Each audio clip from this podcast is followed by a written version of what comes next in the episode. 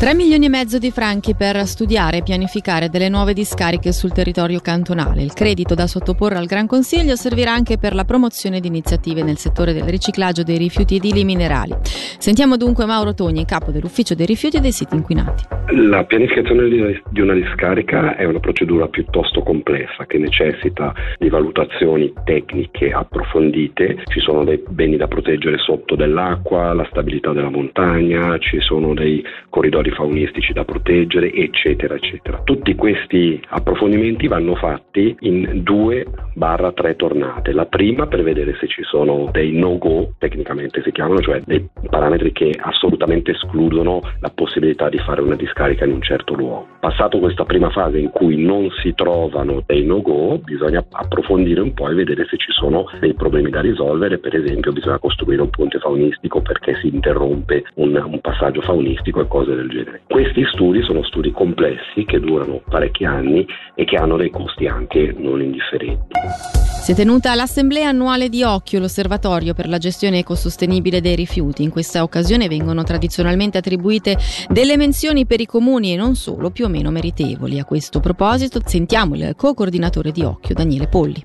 L'attribuzione dell'Occhio Verde di quest'anno, che è andata a un ristorante di Cassarate, il ristorante a fior di gusto, che propone dei menu a base di alimenti scartati, cioè alimenti che verrebbero buttati via e alimenti addirittura di produzione biologica. Mentre l'Occhio d'Oro l'abbiamo dato al comune di Ponte Capriasca per avere la miglior quantità di rifiuti domestici pro capite, malgrado che l'anno scorso il medesimo comune aveva ricevuto l'Occhio Nero per aver abbandonato il Zame e il Zac. Poi l'Occhio Nero è andato al comune di Serravalle per aver avuto il maggior aumento di rifiuti pro capite.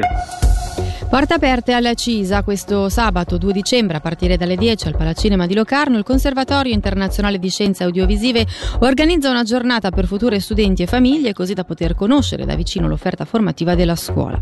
Questa comprende il biennio per l'ottenimento del diploma propedeutico in design visivo e poi l'anno di specializzazione per ottenere il riconoscimento di cineasta cinetelevisivo. Ci illustra la giornata il direttore della struttura Marco Poloni. Generalmente facciamo sala quasi piena, è molto bello da vedere, quindi ci sono studenti, studentesse, futuri forse, con i loro genitori o familiari. Dopo la presentazione della scuola facciamo un giro delle aule, poi offriamo un gin fresco, che è il momento proprio per chi è forse un po' timido in sala per fare delle domande mirate rispetto al loro futuro con noi. Al CISA non cerchiamo per forza i studenti più intelligenti, più brillanti, perché il cinema è molto una disciplina di cuore e anche del corpo, perché un rapporto molto fisico si stabilisce con i luoghi, i personaggi. Cerchiamo soprattutto delle persone aperte, con una capacità a crescere, ad essere creativi e a lavorare in squadra, perché il cinema è una disciplina di squadra, non è un'attività che si fa da solo in uno studio o in un laboratorio. Infine una notizia dal mondo sportivo, in particolare dall'hockey, perché l'Ambri Piotta comunica che gli esami specialistici a cui si sono sottoposti Tobias Forler e Dario Bürgler hanno evidenziato per il primo una contusione costale rimediata nella sfida di Zurigo, per il secondo invece un infortunio ai muscoli addominali subito durante la partita di martedì contro il Biel. Forler e Bürgler saranno dunque indisponibili per un periodo stimato di circa 2 settimane. E questa notizia chiude per oggi l'informazione di Radio Ticino, informazione che però torna puntuale domani mattina a partire dalle 6. Da Bergamaschi dunque, grazie per l'attenzione, l'augurio di un'ottima serata a tutti.